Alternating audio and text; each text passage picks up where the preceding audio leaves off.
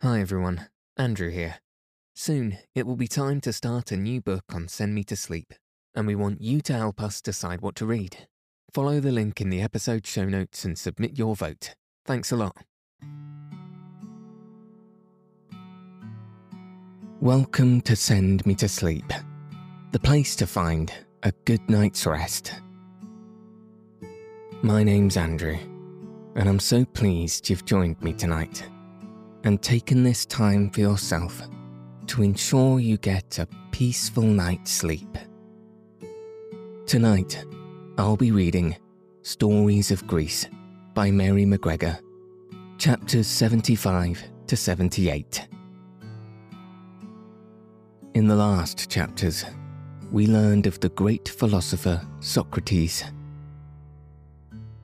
In tonight's story, we will learn how Athens was finally defeated. This story contains themes of death that some listeners may find unsettling. If you haven't already, find a nice place to get cozy. Take a deep, relaxing breath and settle your body in whatever way feels most comfortable. Now, all you'll need to do is follow the sound of my voice. So let your eyes fall heavy and your breath soften as we settle in for a peaceful night's sleep.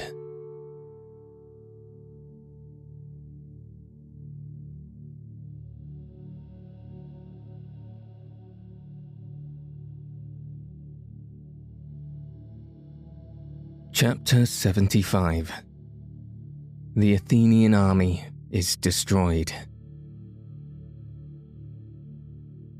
The Athenians made their preparations to retreat as secretly as possible.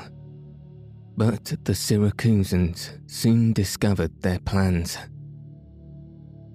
When they heard that their departure was delayed for 27 days, they determined to attack the Athenian fleet once more, and again they were successful.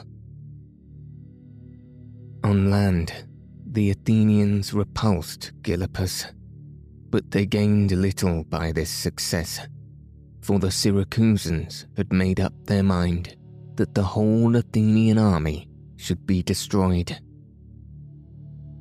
So, as Demosthenes had foreseen, they barricaded the entrance to the great harbour, drawing their ships across it and lashing them together with chains.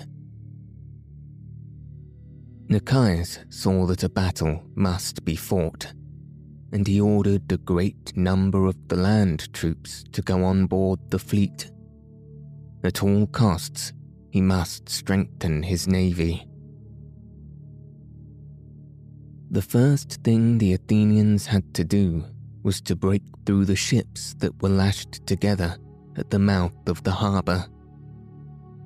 But before the chains could be broken, the enemy was upon them, surrounding them on every side. Despair gave the Athenians courage, and so desperately did they fight that for a time it seemed that they might yet escape. Above the crash of vessels rose the cheers or groans of those who watched the battle from the shore. Thucydides gives us a picture of the hopes and fears, the triumphs and despairs of those who fought as those who watched. He says, The fortune of the battle varied, and it was not possible that the spectators on the shore should all receive the same impression of it.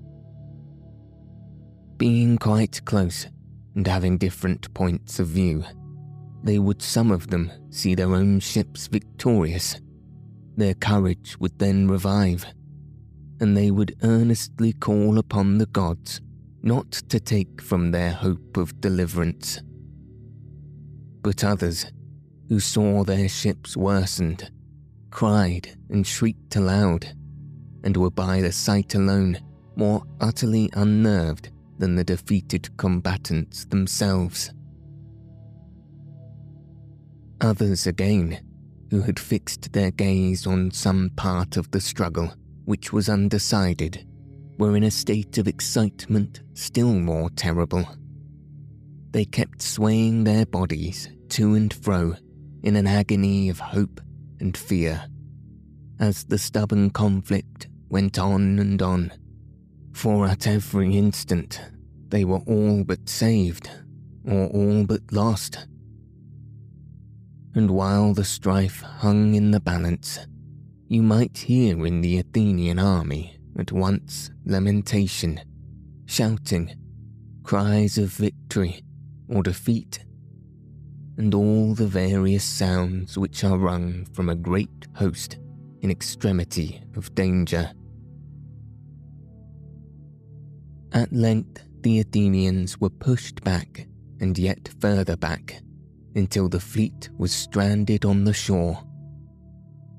The soldiers who had been left on the land now rushed forward and succeeded in saving 60 of their ships from the enemy. Demosthenes urged the men to embark and try once again to cut their way out of the harbour, but they refused, so crushed were they by their defeat.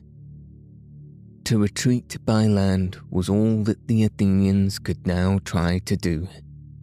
Yet in their hearts, they knew that the retreat must end in slavery or death.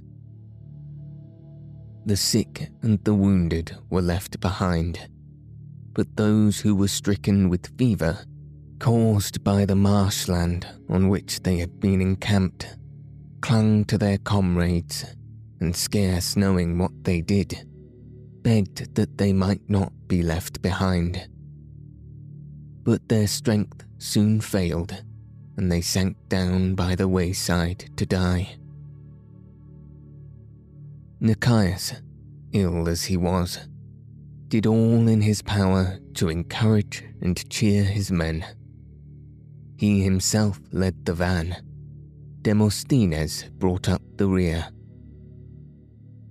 After marching for several days, the Athenians were parched with thirst. When at length they reached a stream, it was to find the enemy awaiting them on the farther bank.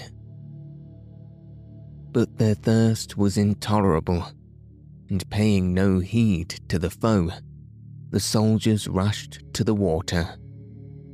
As they stooped to drink, the Syracusans fell upon them and put them to death. Demosthenes and his men had fallen behind the rest of the army and had already been forced to surrender.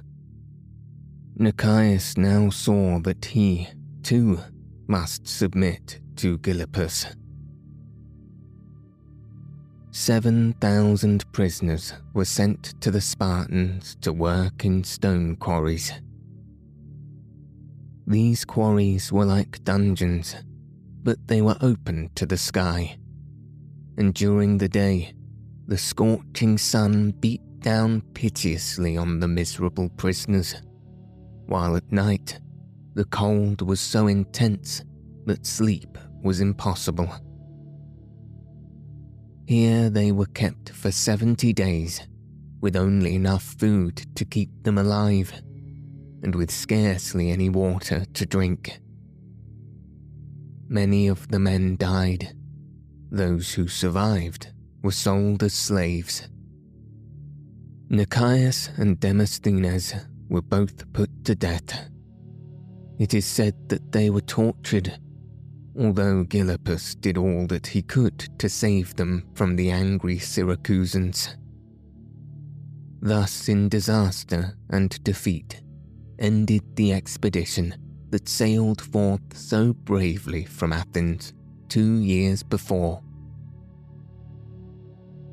Thucydides said that this expedition was the greatest adventure that the Greeks entered into during this war, and in my opinion, he adds, the greatest in which the Greeks were ever concerned, the one most splendid for the conquerors and most disastrous for the conquered, for they suffered no common defeat, but were absolutely annihilated.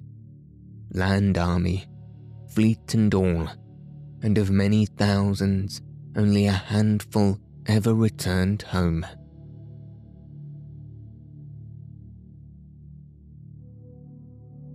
Chapter 76 Alcibiades returns to Athens. Alcibiades fled from the Athenians to Sparta, but he did not stay there long, for he grew tired of living as simply and frugally as the people of that country. He had, too, made an enemy of one of the kings of Sparta so in the autumn of 412 BC, he fled to Miletus in Asia Minor, where Tissaphernes, the Persian governor, ruled for the great king. Tissaphernes was a cruel man, but he was easily pleased by flattery. Alcibiades soon discovered the governor's weakness, and he determined to win his favour by his agreeable speeches. He succeeded so well that the Persian named some of his parks and pavilions Alcibiades in honour of the eloquent Athenian.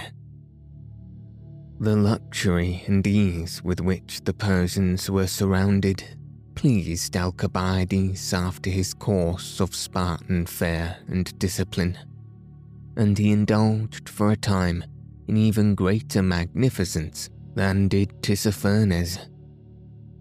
His anger against the Athenians had gradually grown less vehement, and he now began to wish that they would forget their hatred of him and recall him from exile. But they had little thought to spare for the traitor, for troubles were pouring in upon them on every side they had but lately heard of the complete overthrow of their fleet and army in Sicily, and they were now building a new fleet with money which Pericles had put aside long before, lest any time Attica should be invaded by sea. The Spartans, too, were still at Decelia, where they had built a fort not 14 miles from the city.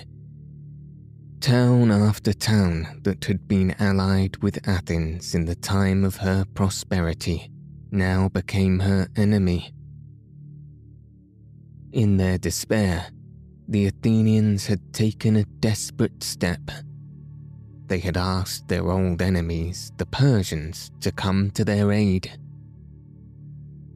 It was then that Alcibiades saw an opportunity, as he thought, to help the people whom he had so cruelly betrayed, and at the same time to please the Persians. So he sent a message to the Athenians to say that if they would place the government of Athens in the hands of a party named the Four Hundred, he would be able to persuade Tissaphernes to make an alliance with them. For his master, the great king, would make no terms with Athens as long as she was a democracy. The Athenians followed Alcibiades' advice, and the government of the city was entrusted to the 400 for a short time. But Alcibiades had not so much influence as he had believed, and the Persian government still refused to help the Athenians. Partly perhaps in anger with Tissaphernes, partly because the Athenians were not satisfied with the rule of the 400. Alcibiades helped to overthrow them and to make Athens once again a democracy. So grateful were the people for his help that they declared his exile was at an end, and bade him return to Athens. But although Alcibiades longed to go back to Athens, he was content to wait until he could return covered with glory. By his own request, he was given the command of a few ships, and with these he set sail for the Hellespont.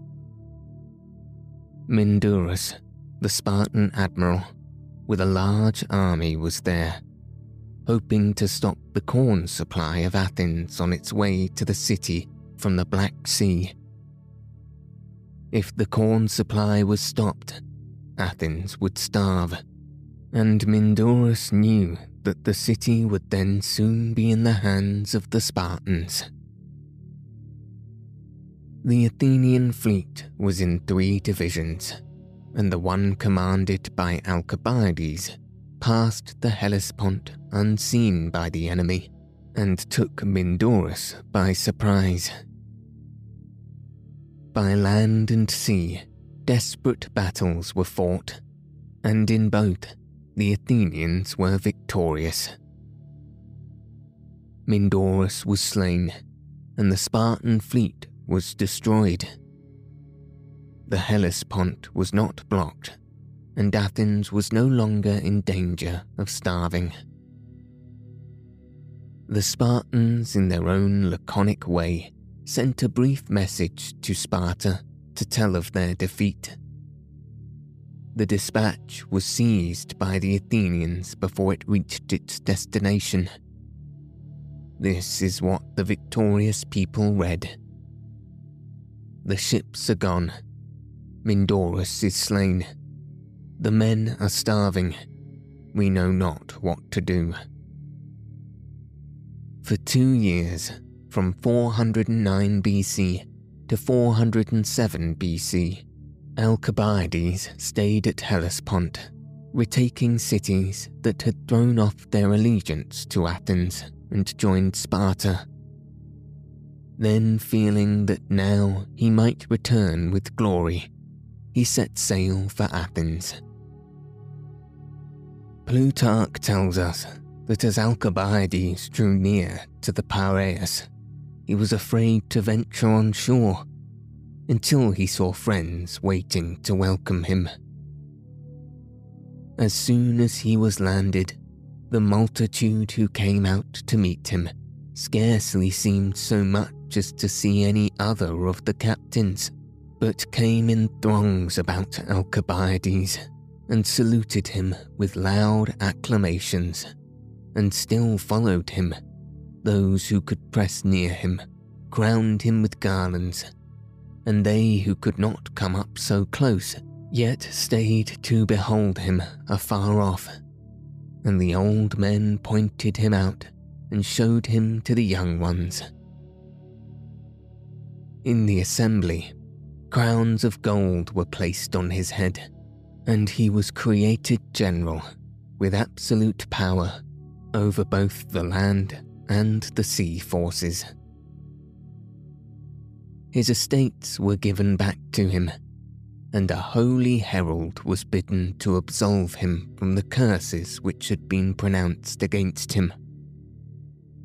The high priest alone refused to obey, for he said, If he is innocent, I never cursed him.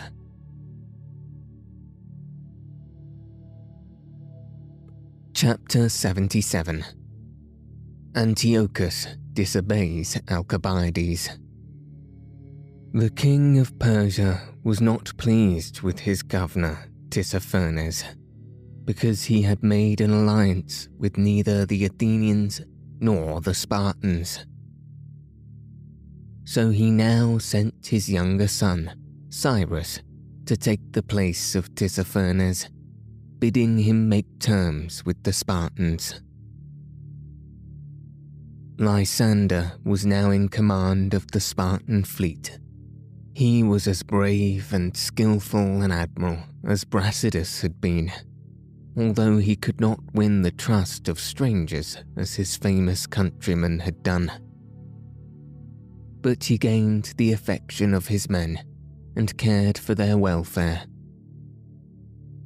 Cyrus invited Lysander to a feast and tried to bribe him to join the Persians, but in vain. The Persian prince then offered to give him whatever he chose to ask.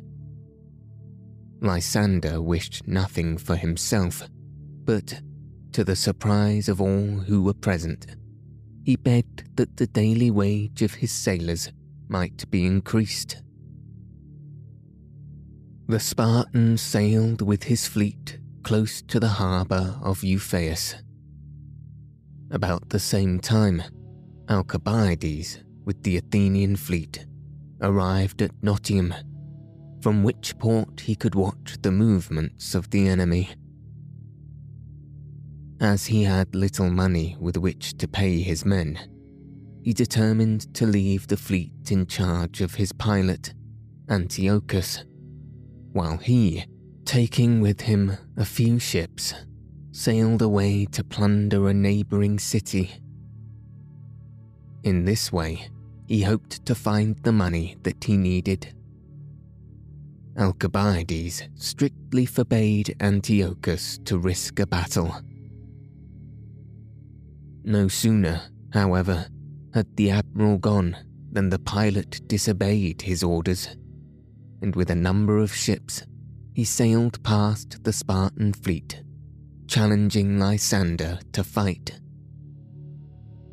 The Spartan, in reply, merely sent a few vessels to drive away the reckless pilot. But the ships that had been left at Notium soon noticed that Antiochus was being chased, and they at once hastened to join him. In a short time, the two fleets were engaged in battle. Antiochus was slain and 15 of the Athenians' ships were taken or sunk. Those that escaped sailed to Samos, where Alcibiades soon joined them. He determined, if it were possible, to avenge the punishment the Spartans had inflicted on the Athenian vessels. So he sailed to Ephesus and offered battle to Lysander but the Spartan had won a great victory, and he did not mean to risk a defeat. He refused to fight again. Alcibiades still had enemies in Athens, and they were so angry with him for having left the charge of the fleet to Antiochus that they clamoured for his command to be taken from him the assembly was forced to yield to them, and Alcibiades was disposed, while the command was given to an Athenian named Conon. The admiral then fled to a city on the Hellespont, where he had long ago bought a castle, lest at any time he should need a place of refuge from his enemies. Conon, the new commander, gained a great victory at the island of Arginusae on the coast of Asia. After the victory, a storm arose, and a dozen Athenian vessels, which had been disabled in the battle, went down with all the crews on board. No attempt was made to rescue the unfortunate sailors, and eight of the Athenian generals were ordered to come home to be tried for neglect of duty. Six only obeyed. The assembly met and condemned the generals, but their sentence was left undetermined. On the day after the trial, a festival was held in the city, at which solemn family gatherings took place. When the relations of those who had perished at Arginusae appeared, clad in black, their number roused the people to fresh fury against the condemned generals. The assembly met shortly afterwards, and one of the members demanded that the people should vote without delay, and if the generals were found guilty, that they should be put to death. Now the generals had not yet finished their defence. Moreover, there was a law in Athens that prisoners should be judged and sentenced one at a time.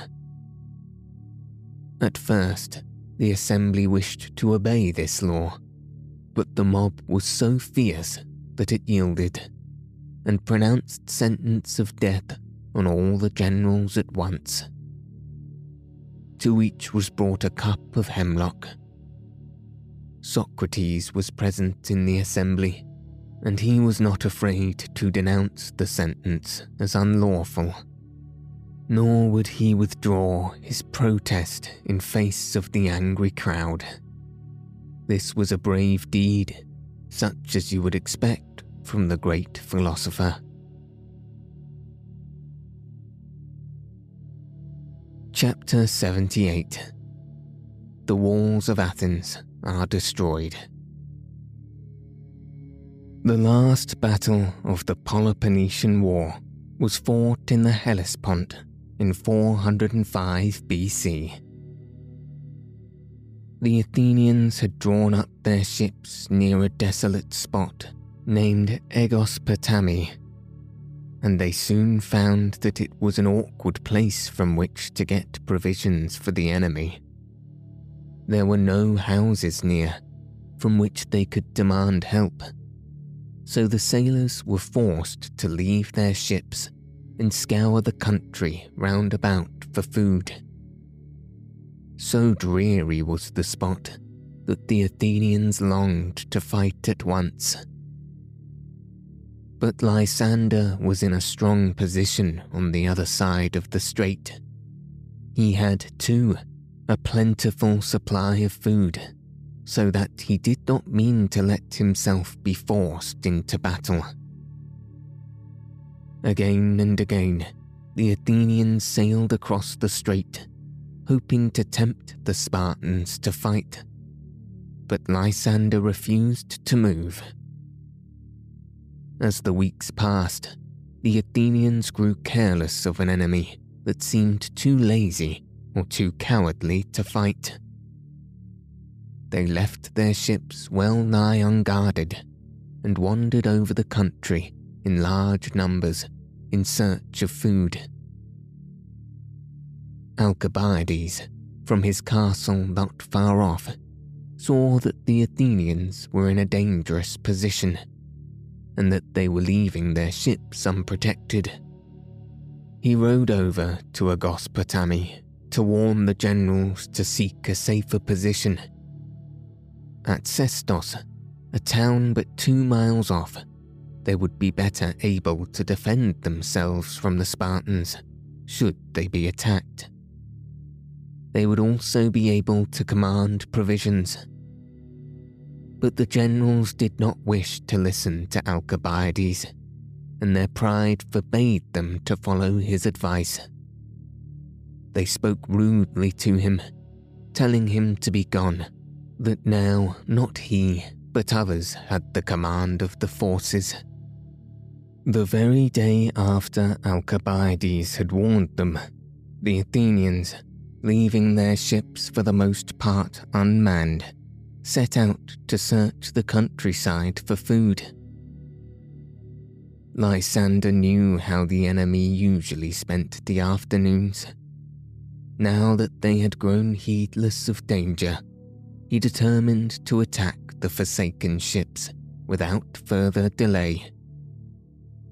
So he ordered his vessels to row quickly across the strait, and he found, as expected, the Athenian fleet utterly unprepared for battle.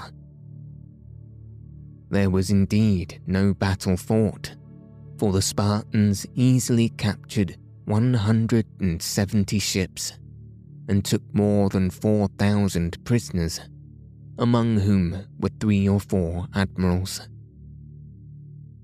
Conon alone, with eight ships, succeeded in escaping but he dared not return to Athens with tidings of the disaster, for he knew that if he did so, he would be condemned to death.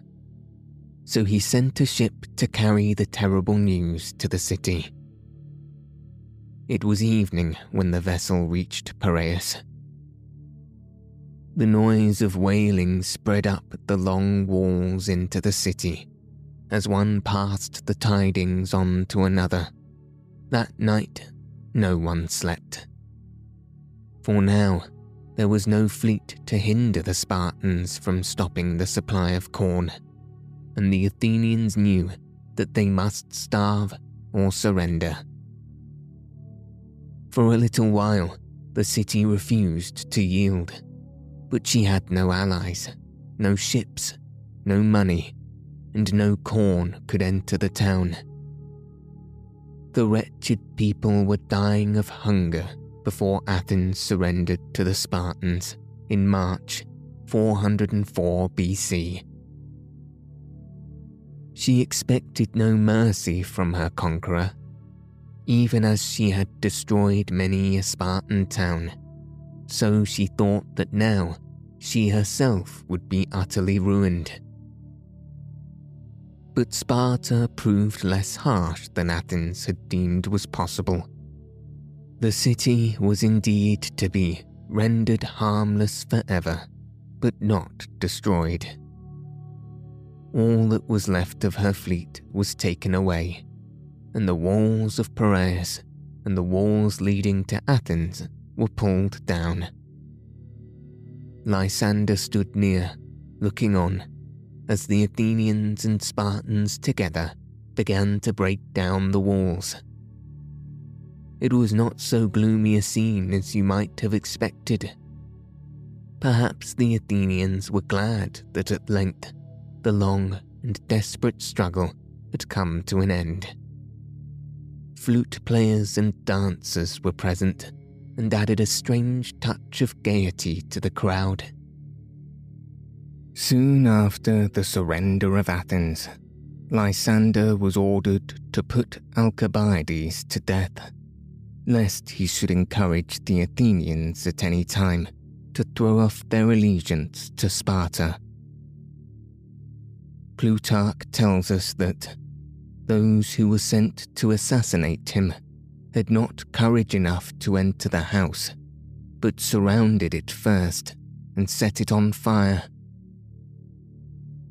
Alcibiades, as soon as he perceived it, getting together great quantities of clothes and furniture, threw them upon the fire to choke it, and having wrapped his cloak about his arm, and holding his naked sword in his right hand, he cast himself into the middle of the fire and escaped securely through it before his clothes were burnt. The barbarians, as soon as they saw him, retreated and none of them durst stay to wait for him or to engage with him. But, standing at a distance, they slew him with darts and arrows.